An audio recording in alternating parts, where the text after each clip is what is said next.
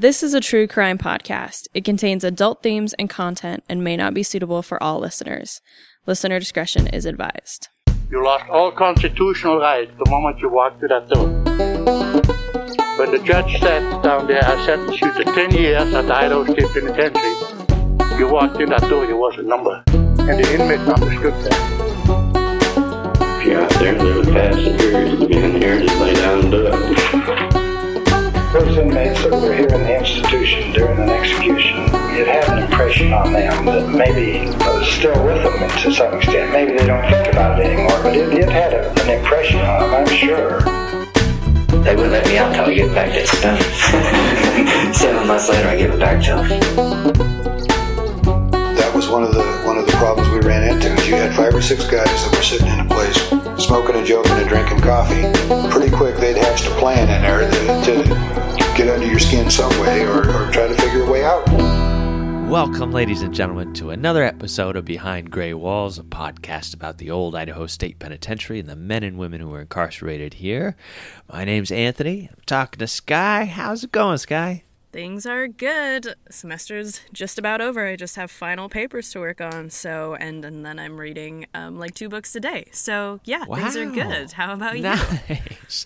Not too bad. Just had a great Thanksgiving last week and uh, just looking forward to a nice holiday season. The holiday season, I think, is going to be a good time this year. Kind of I hope so, everyone, I think, is a little bit more secure in visiting family and and everything like that. So, Yeah, it'll be, yeah. it'll be fun. Oh, definitely. Are you coming back to Boise or Idaho? I am. I am. I'll be home for a month, so I'm very excited to be back in the cold because it's supposed to get up to 75 at the end of this week, and I'm really upset about it. Nice. All right.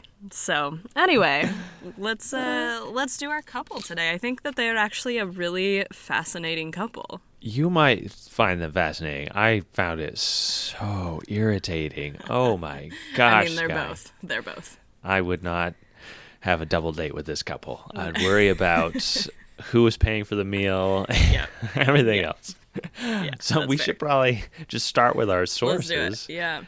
All right. Well, I use the prison file from the Idaho State Archives, collection of digitized Idaho statesmen from the Boise Library, newspapers.com, ancestry.com, an article on mycompanies.fandom.com on the Eclipse Machine Company.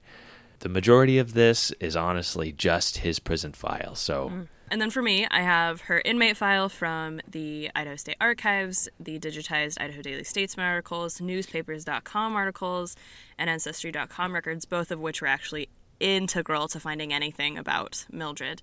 I also have cityofnampa.us, the idaho.gov, and specifically the Canyon County fact sheet, destinationcaldwell.com, an article by Annie Laurie Bird in the Lewiston Morning Tribune from 1962 called Canyon County Has Roots in Violent Past, idahoarchitectureproject.org, and Wikipedia. So, I will start with the gentleman of this couple, Mr. Frank L. Wilcox, number 3235. And I have to say, I had a very difficult time with him. He came in under the name Frank Wilcox, but I'm pretty certain his real name was Royal Wheeler. He was supposedly born on July 31st, 1897, in Geneva, New York. There's even a question mark behind that. He was incarcerated all around the country throughout his life and told each person at each institution a different story. So everything I say about this individual is from what pretty much prison authorities could gather on him. Uh, he stated that his father died when he was three years old, so around 1900, if he was born in 1897, and his mother died when he was 21. And I couldn't verify any of this info. And strangely, his deceased mother wrote many letters to the parole and pardon board and the governor of Idaho. So I'm not sure how that happens, but uh, it happens during his stay and post incarceration. He stated that he grew up in a Baptist family, regularly attended church and Sunday school, and he had nine years of education and apprenticed and worked as an electrician. When he was an early teenager, he worked on a hay and grain farm in Wellsboro, Pennsylvania. All right, Sky, so that's Frank's kind of early life. You want to talk about Mildred and how they met? Yeah, absolutely. So, um, Mildred Wilcox, number 3234, she was born Mildred Lulu Alberta Moon on July 11th, 1898, in New York, to Jacob Moon and Minnie McDonald Moon. Now, just as Anthony had trouble finding much about Frank or Royal, this has probably been one of the toughest research excursions of the season. I'll explain why that is. So the first thing that I'm I'm 98% sure that Minnie McDonald Moon is Mildred's mother. It took me probably 2 weeks just to sort of sort out the mother and then the family tree that comes later. It's a whole thing. So when I originally wrote the biography for Mildred, I had apparently somewhere found information that Minnie, who also sometimes was called Mary, had been sent to the Central Islip Mental Hospital. But I couldn't find that information again, so I don't know if I maybe got her confused with another Mary Moon or if that was in a newspaper article that I had found that I somehow didn't find this time. So I don't want to say that's for sure what happened because I'm not sure where I found that information. The other problem that I had is that throughout the records, Minnie is variously known as Minnie Newber or Minnie Newberry, Mary M. Moon, and Mary McDonald. And then she actually ends up marrying a Valder, and I'll get into that in a second. And so she mm. basically had like four or five different names throughout various records. So it took me forever. So, anyway, 98% sure Mary and Jacob are Mildred's parents. Then Mildred also had one older brother named Harold who had been born in 1895. Soon after Mildred was born, Jacob, her father, left the family. He walked out and he actually went to work in other parts of New York. I found his yearly record from New York State and he was living by himself working as a factory worker in a completely different part of New York.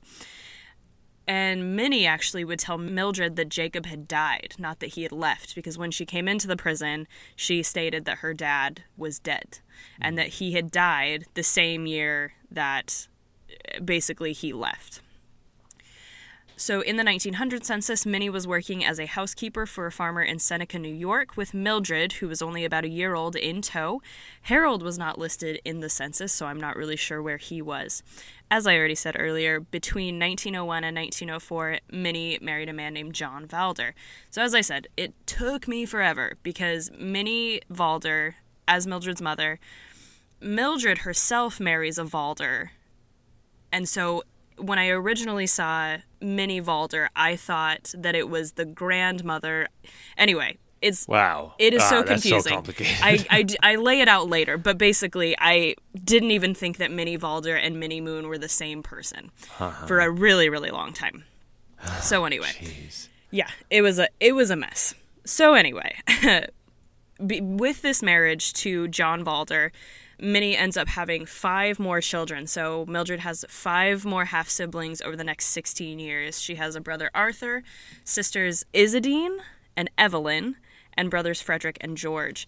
So on her intake form, Mildred claimed that her mother died when she was 13, around 1911. So we see sort of that lying coming into play here that we also saw with Frank. But again, we know it's not true. Was it to protect her family? Was she just lying? Minnie, her mother, didn't die until 1967. Ah. Mildred was raised in the Episcopal Church. She attended Sunday school and attended secular school only until the fifth grade. I don't know why she didn't go further than that. She claimed that she left her parents' home between 13 and 14 years old, again, supposedly when her mother died.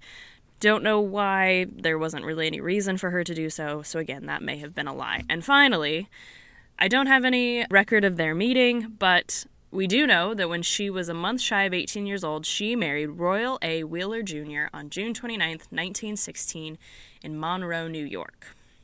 So they get married 1916. Their son Frank Wheeler was born July 11, 1917, which is actually Mildred's 19th birthday in Rochester, New York. I actually found a lot in their early lives in New York, and it is fascinating. So, on December 30th, 1917, an article appeared in the Democrat and Chronicle a newspaper from Rochester, and it says, quote, Husband asks forgiveness. When Royal Wheeler, 20 years old, was brought into police court yesterday on a charge of non-support, he asked his wife to forgive him. He said he would provide a good home if given an opportunity. His wife, Mildred Wheeler, lives at number 34 Center Park. The couple have a child. Mrs. Wheeler complained that her her husband had not supported her since they were married, and two months ago he abandoned her altogether. When arrested in a village not far from here, he was arrested living with another young woman. End quote. Oh, oh I know. So, about 11 days later, a follow up article appeared in the Democrat Chronicle stating that Royal appeared again in court, but Mildred, quote, said she would forgive her husband, who appeared ready to provide a home for his little family, end quote. and things seem to have gone well. They, they seem to sort of get their act together. And they actually had another son, Harold, who was born on August 26, 1919. The family remained in New York for several more years. In April 1922, a warrant was issued for the arrest of Royal for stealing a car. I didn't find anything more than that. You know, as Anthony said, he was arrested throughout the country. This makes sense. And then soon after this, according to Mildred, they moved to Walla Walla, Washington, but I couldn't find any evidence of them being in Washington because another document stated that in 1922 the family lived in Troy, Pennsylvania. So Yeah. I, I'm not really sure what the timeline is there. And then the records I found by the end of 1922, definitely at the beginning of 1923, Mildred and Royal were living in Canyon County, Idaho. While they were living and married in New York with their little family, Frank worked at, or Royal, depending on what you want to call him, worked in Oswego for the Willys hmm. Morrow Company and the Eclipse Machine Company. The Eclipse Machine Company was founded in Indianapolis and they had a factory in Elmira Heights, New York, and made automobile, motorcycle, bicycle parts. And in July of 1920, he was arrested for stealing a car and charged with grand larceny and sent to Elmira Reformatory as number 29256 under the name Roy Wheeler. And he was paroled pretty soon after and returned to work at the part manufacturing company until 1922, as Sky said, when he made his way west and he stated that he went to Seattle, Washington, Portland, Oregon, Pendleton, Oregon, Salt Lake City, and they stopped in Drummond, Idaho in the fall of 1922. And he worked at the Moore Ranch. And Drummond is just northeast of Rexburg on the Idaho Wyoming border. And during these travels out west, it appears that they may have uh, been creative on how they paid for things. That is true. But before we get into the specifics, should we take a pause and talk about some Canyon County history? Sure. Great. So, Canyon County is 604 square miles in southwestern Idaho, bordering Oregon, and Ada County, where Boise is located. Prior to white exploration and settlement, the area was home to Shoshone Bannock tribes.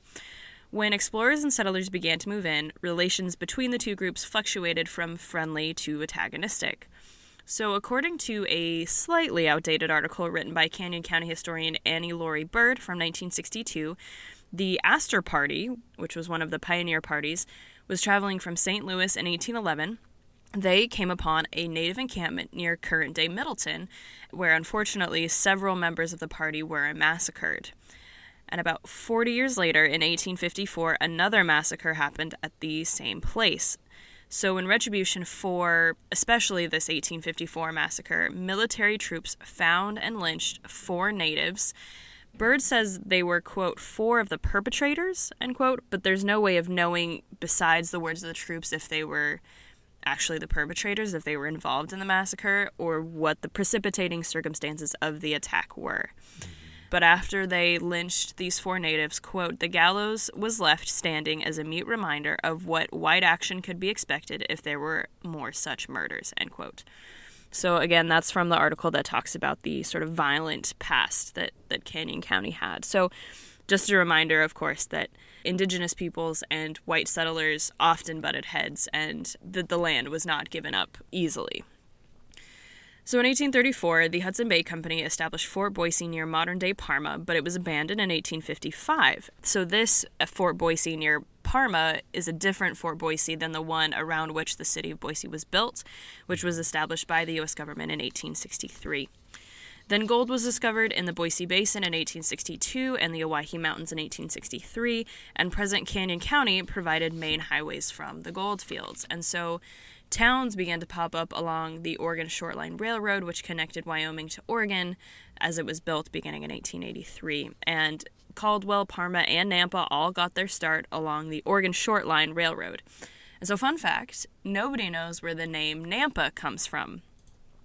Bird agrees with other Nampa historians that Indians of the region were known to stuff their moccasins with sagebrush during cold weather, which would make their footprints bigger than normal. And the Shoshone word for footprint or moccasin is namb, N A M B. Mm-hmm. And so they're sort of speculating if white settlers modified it and called it Nampa, but that's only speculation. And actually, the area of Nampa and Canyon County was originally part of Ada County. Then, on January 16, 1891, Frank Steunenberg, who was a resident of Caldwell and a representative from Ada County to the Idaho State Legislature, introduced House Bill 56, quote, to create and organize the County of Canyon and to define the boundaries of Ada County, end quote. So you may be asking, well, why call the county Canyon? Supposedly, it was because the Boise River ran through a small canyon near Caldwell, but there's some speculation that it was named for the Snake River Canyon, which forms a natural boundary of the county. So, part of the proposal was making Caldwell the county seat, and of course, many notable Caldwell citizens were sent to Boise to push the bill through.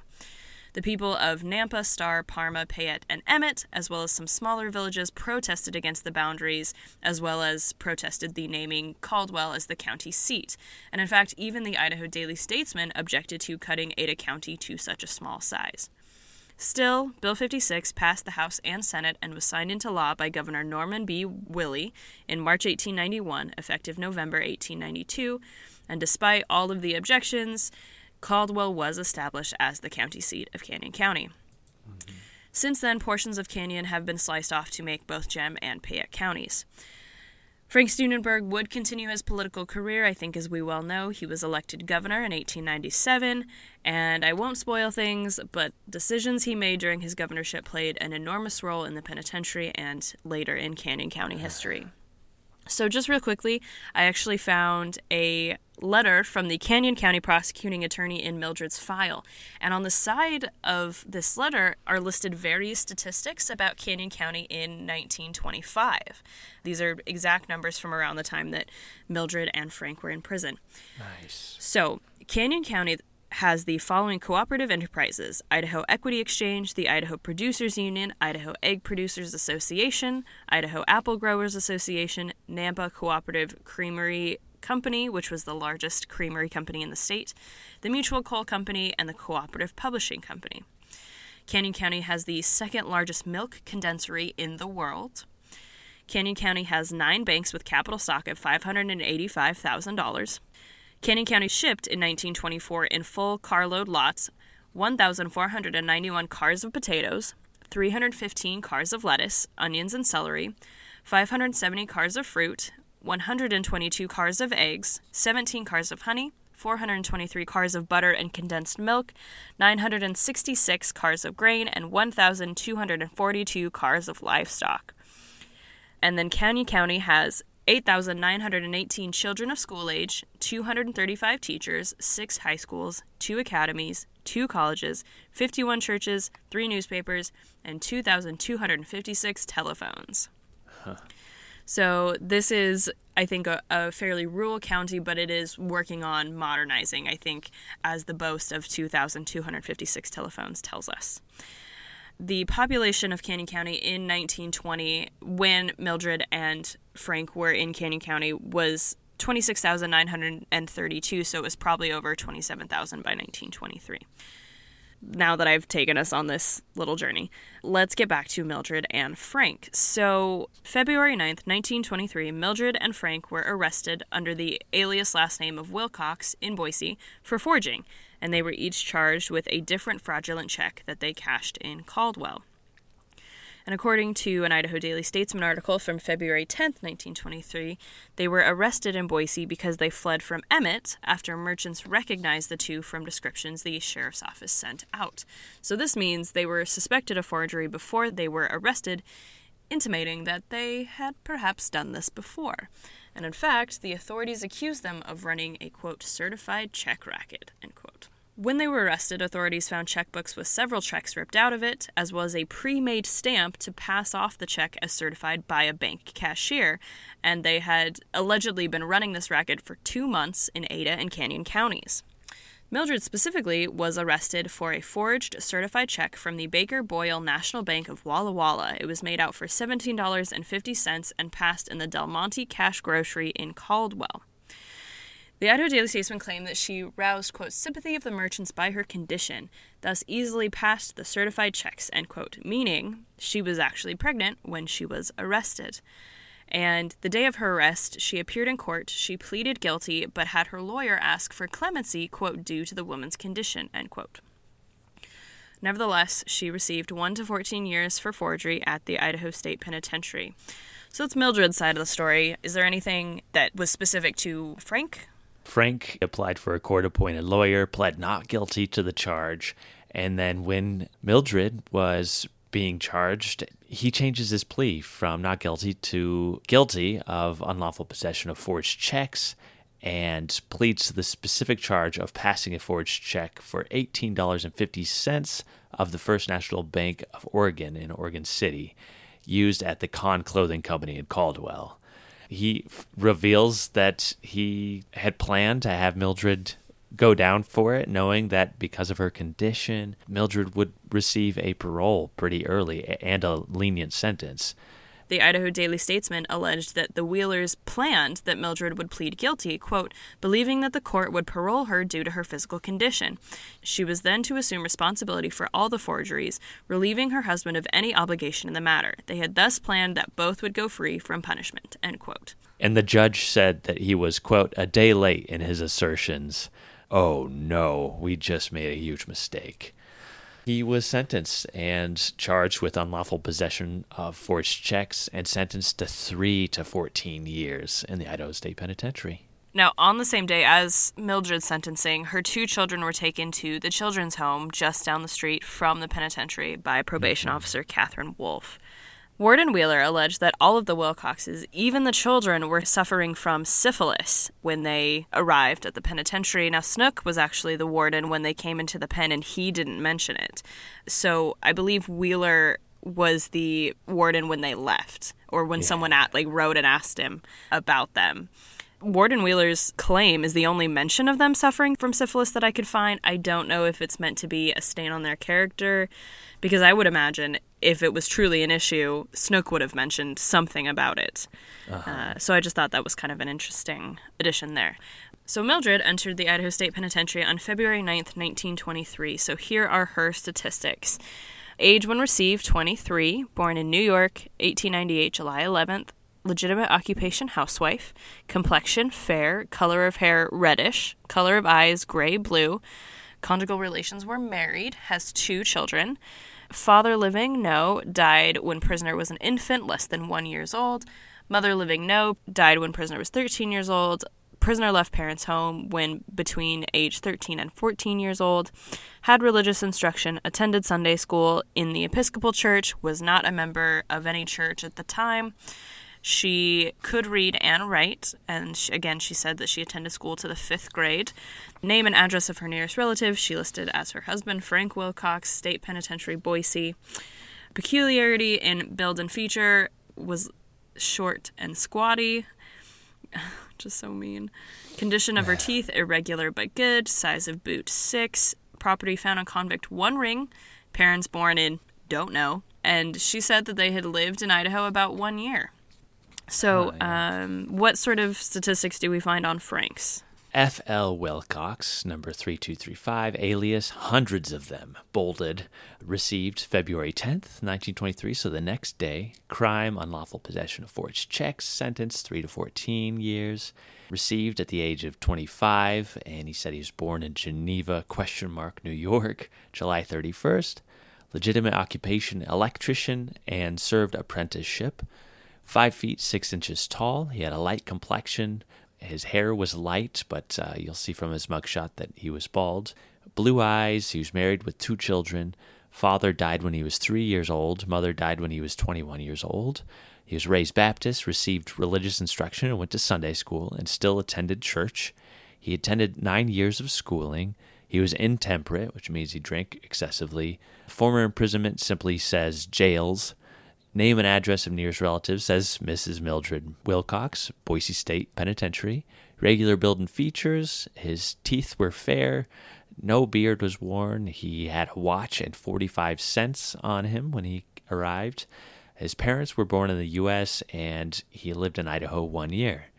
on his Bertillon, we see he had a W tattooed on the inside of his left forearm near his elbow, and he had three small scars on the back of his neck, and his left pinky is broken. Do you think the W is for Wheeler and that they had to come up with another W last name? So they weren't like, hey, buddy, what do you have a giant W on your forearm for? Will Will Wilcox. Yeah, Wilcox. That's my name. Yeah, I think that that might have been something that he would do. And the notes provided to Warden Cuddy from the prosecuting attorney in notes on his background Quote, he openly admits that he has stolen several cars. The new car, which he was using at the time of arrest, was stolen at Salt Lake, if our investigation regarding the same is correct. End quote. And asking about his criminal tendencies, the prosecutor wrote, quote, a hardened criminal of long standing that he was neither industrious or frugal, and he was an habitual criminal and menace to society. These crimes extended over many weeks.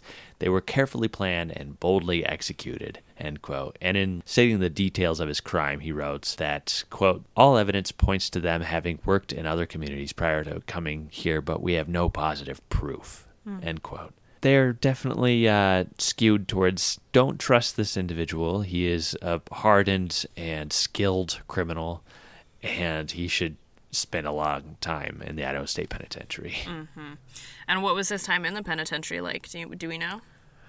No, actually, I did not really find any write ups. He wrote to the uh, parole board in 1925 trying to promise that he would make good and he wrote quote i am sorry i've done as i have but i cannot change my past i have been very foolish i have three little boys that need my help i am in poor health and need medical treatment pretty bad if I am paroled, I am quite sure I can get a job herding sheep. I am sure I will not make another mistake.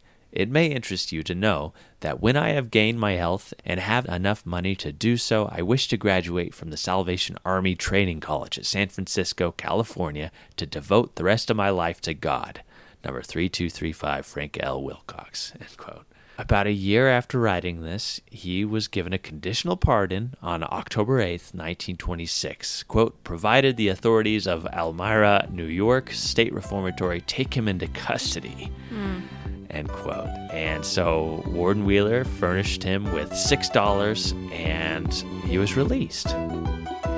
In 2021, the Idaho State Historical Society is celebrating 140 years of service to Idahoans as the trusted source in protecting Idaho's historical places and artifacts and sharing its stories.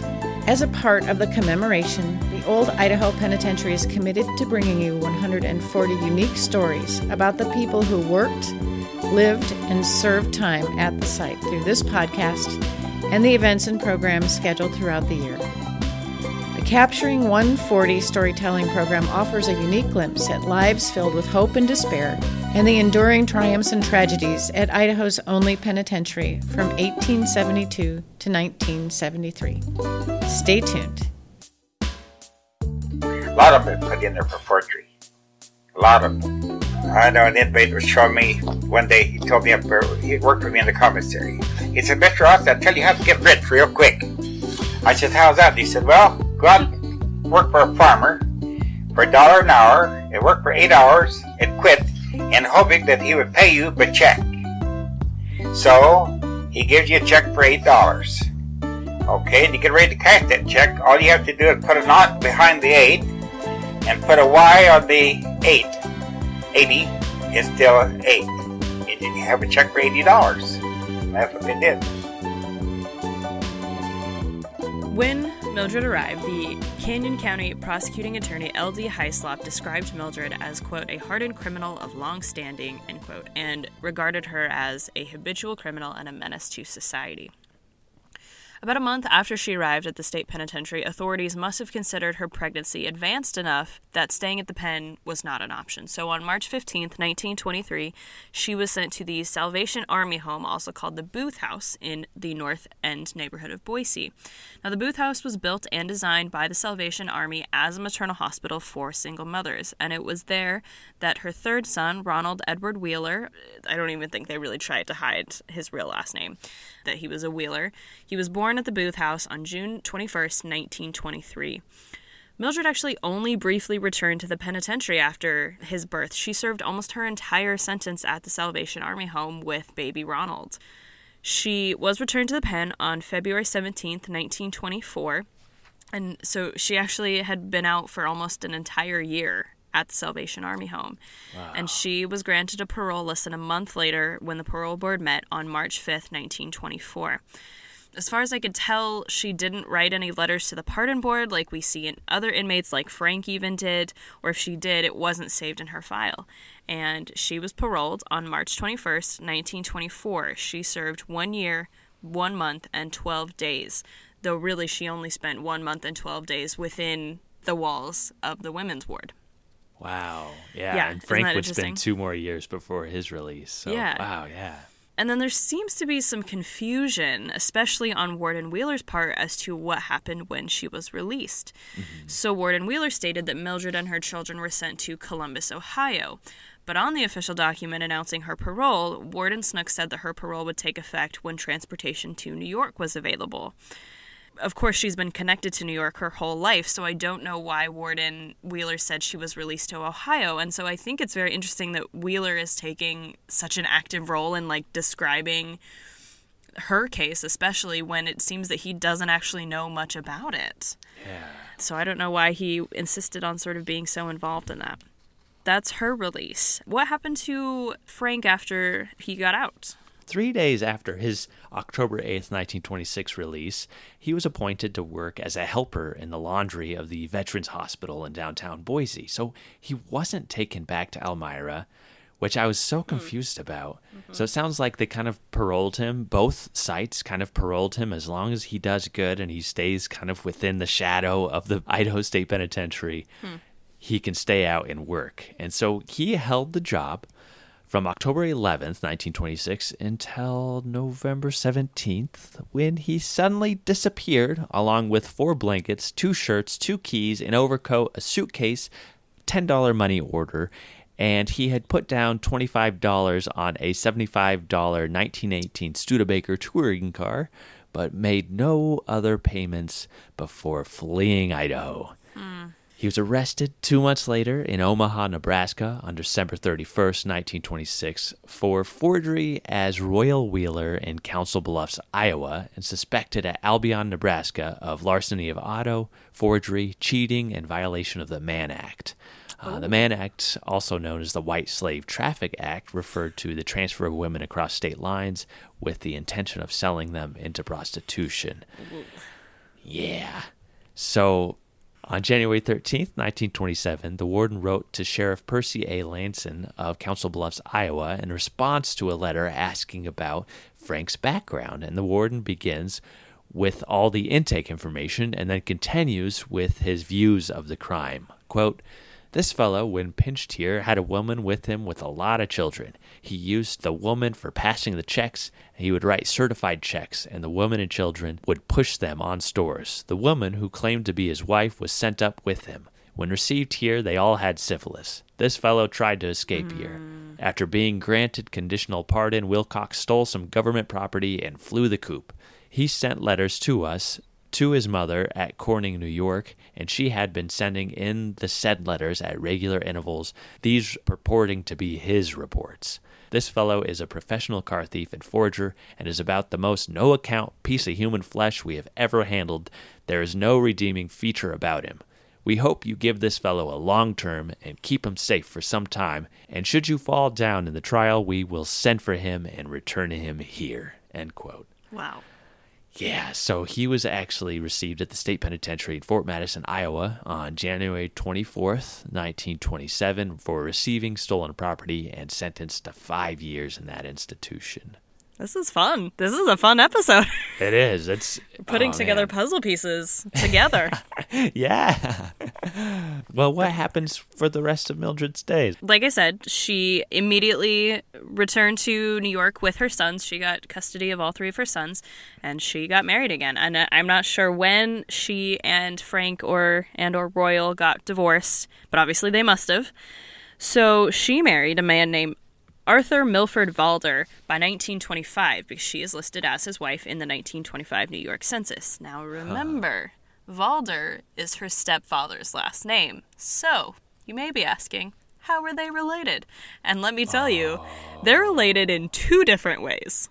Oh. So, What? it took me, again, this took me forever to figure out. Forever. Because there are a ton of Valders in New York at the time. So I have the all of this all of this written out. Hopefully this makes sense. If it doesn't, it's because it didn't make sense to me. The amount of pieces of paper I would like pull out and then try to write the side of the family tree that I understood and then how it connected. I think I had like six or seven pieces of paper because I would have to tear that one out and like ah. crumple it and throw it because I was just like I don't understand. So here we go. So Arthur Milford, who is Mildred's new husband, is the son of Arthur Valder, who is the son of John and Minnie Valder, Mildred's mom and stepdad. So, in other words, Arthur Milford is Mildred's half nephew. So that's one one way that they're related. But that's not all. Oh. Because Arthur Milford's mother was Hattie Valder, whose maiden name was Moon which, if you remember, was also Mildred's maiden name. So Hattie, as far as I could ascertain, was Jacob Moon's sister. So, in other words, Arthur Milford was also Mildred's cousin. Yep. Wow. Yeah. Keeping it in the family. Literally oh. keeping it in the family. Oh. Yeah. So, Interesting. Uh, the headache that this family and also the minute that I realized that Minnie Valder was Mildred's mother, I was like, "Oh no. Do not tell me this is what I think it is." It was actually almost worse than what I thought it was. so, um, and I think too that I originally thought in her biography that she had actually lived with Hattie after her mother got sent to the hospital. So I thought that she had lived with her aunt, which would have meant that she and Arthur lived in the same house at some point. I again, I don't know where I found that information, and so I don't know if that was actually the case. But if that's the case, I don't know if I like. I think I like it even less now. It's not good. So anyway, regardless of these familial relations, the two of them got married, and they remained married for the rest of their lives. And their first daughter, Betty, was born in 1925. Then on March 26, 1925, Mildred wrote a letter to the Board of Pardons asking for a full pardon, and it reads, quote, In support of my application, wish to state that I was paroled on the 21st day of March, 1924, since which time I have led an honorable, useful life and have taken good care of my three children. I have had enough of crime and have resolved to become a model of propriety. I pray that your honorable body may grant my humble request and give me a full pardon in order that I may face the world again, end quote. So, two days later, on March 28th, Canyon County prosecuting attorney L.D. Hyslop wrote the pardon board after hearing that Mildred was going to apply for a pardon. Quote, Personally, I consider these people as very dangerous criminals to have at large. Even the car that they were operating with provided to be a stolen car from the East. My humble opinion is that their application should be denied, as the safest place for such persistent criminals is in the penitentiary. End quote. But apparently, Mildred's argument was more compelling, and she was officially pardoned on July 2nd, 1925. Another daughter, Harriet, was born in 1928, and at some point between 1925 and 1930, Jacob, her father, reappeared in Mildred's life. And I don't know the circumstances behind this reconnection, and I wonder if she thought he was dead. And again, I guess the question is was she simply lying? But again, it does seem to match up the fact that he supposedly died when she was an infant to when he left and worked elsewhere. Mm-hmm. So that actually seems legit to me. But anyway, I wonder like was it a shock for her to find out that he was still alive and why did he wait 30 years to reconnect? And of course these are questions that I don't have answers to. But in the 1930 census, Jacob was living with Mildred and Arthur in Geneva, New York. Then in 1929, Warden Wheeler received a letter from a Gertrude Valder, her sister. Like again, this Valder came in, and I was like, "Where the heck does she fit?" Gertrude Valder was Mildred's sister-in-law. And Gertrude wrote from Rochester, New York, to Warden Wheeler, quote, Dear sir, will you kindly answer my letter and tell me if Mildred Wheeler, Royal Wheeler's wife, a man that is in there now, was in prison about five years ago. She has stolen things from me, and I am enclosing a stamp for the return letter, hoping you will answer at once, end quote. Ah. And Wheeler replied, of course, confirming that Mildred and Royal had been in the penitentiary. And again, this is where he claims that she had several little children when she left here. She had three. And they were all suffering from syphilis. So, again, don't know how this situation with Gertrude was resolved. Eventually, they actually kind of get over it, their family, and so they kind of move on. Family in more ways than one. Uh, so Mildred had another daughter, Margaret, who was born in 1932, a son named Robert Arthur Valder, born in 1934, and a son, John, who was also known as Jack, born in 1937. And then over the next 30 years, she appeared in sort of small newspaper clippings in Geneva and Rochester newspapers. So, for one example, in 1937, the Daily Messenger from Canandaigua, New York, and it profiled her birthday party. As gifts, she received a wristwatch from her son Harold and had dinner and cake with Gertrude Valder and her daughter, her in laws, her children, and other various friends and family. So again, other than stealing from Gertrude, there is doesn't really seem to be any trouble from Mildred for the rest of her life. And Mildred Moon Valder died in Bennett, New York on June 9th, 1963, a month shy of her 65th birthday. And she is buried in Gorham Cemetery in Ontario County, New York, next to Arthur, who died in 1973. Wow. Yeah. So, Nice. yeah, super interesting end of her life. I wish I had more details about Royals or Franks. So he was he was arrested with the woman, hmm and then they were kept in jail for that. Yes, yeah. So Okay. he actually went to the prison in Fort Madison, Iowa, for receiving stolen property and sentenced to five years. And the Idaho warden wrote on May 9th, 1930, that he would actually dismiss the retainer, the hold, on Frank Wilcox, allowing federal authorities to, to take him for his federal violations once he was released from Iowa. Hmm. Frank was still on parole, though, so Frank received a, a final complete pardon from the Idaho State Penitentiary on July 1st, 1931, so he could enter the U.S. Penitentiary in Leavenworth, Kansas on December 1st, 1931. And that's for the Violating the Mann Act, correct? You know what? That is actually for violation of the Dyer Act, which Dyer is yeah. so one. exactly. Yeah. So they didn't get him on the white slavery charge, as they called it, the Mann Act. They got him on transporting the stolen vehicle across state lines. It would just be grand larceny, but because he crossed Mm-hmm, state lines with it, it was a federal charge, uh, the Dyer Act. So Frank entered Leavenworth as number 40120 and the name Royal Addison Wheeler. And a letter was actually written to Governor C. Ben Ross, Cowboy Ben, on December 26, 1931, that states I am writing you as I am among the anxious. My boy, Frank Wilcox, you pardon from the Boise pen. He was working his way home, said he traveled the highway and caught rides. It was firstly hard he couldn't get work. At last he got a job on a ranch in Wyoming. The last letter he said his wife wrote and asked for money, and he didn't know how to send it. He didn't have much. Well, he wrote and told me and said he was leaving soon. He would write when he knew where he would be himself. I think that was September. I haven't heard a word and am worrying for fear he has been killed. If I knew, I would not feel so bad. You wrote and asked me to let you know how he is doing. He wrote to his boys, and she hounds him for money since I think she might have threatened to let the people know where he had been if he didn't send it. I think perhaps that's the reason he left his job, for he liked it. Can you in any way help to find him? I have no means to do with. If he is in trouble, I want to know where he is, and if dead, I want to know. I will be very grateful to you. I trust to the best. I am sincerely his mother, Lulu Pulver, Beaver Dam, New York. End quote.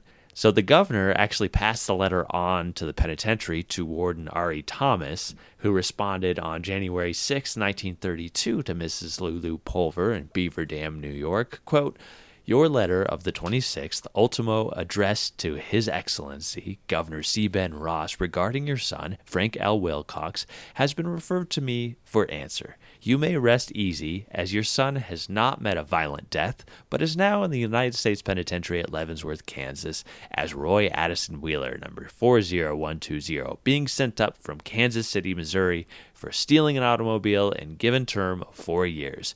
Very respectfully yours, Warden. End quote. And that is the last thing that I know about Royal Wheeler. I don't know how long he spent at the federal penitentiary. I don't know what he did when he was released. it honestly is the last uh, point that I know, and it's this letter that I'm not even sure is actually from his mother, who it might actually be from, or if it's something that he wrote, hoping to get more details about like anything so that he can get off and start his whole career again. I, I have no idea. I don't know when he died. I've looked for every Royal Wheeler, Royal Addison Wheeler, Frank Wilcox, all the different names that he used and that he was incarcerated under, and I could not pin down a life after prison for him or his eventual death. So honestly, it is a mystery, and I spent so many hours and, like you said, kind of diagramming all the pieces of paper trying to figure out what is the truth, and in the end, realized that I don't know if we're meant to know it, and I think that was his whole intention. Mm.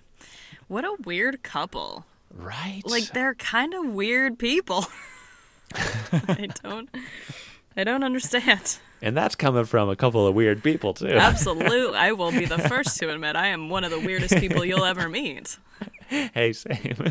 oh my God. which god. is why we've made this podcast. It Just a is, couple of weirdos.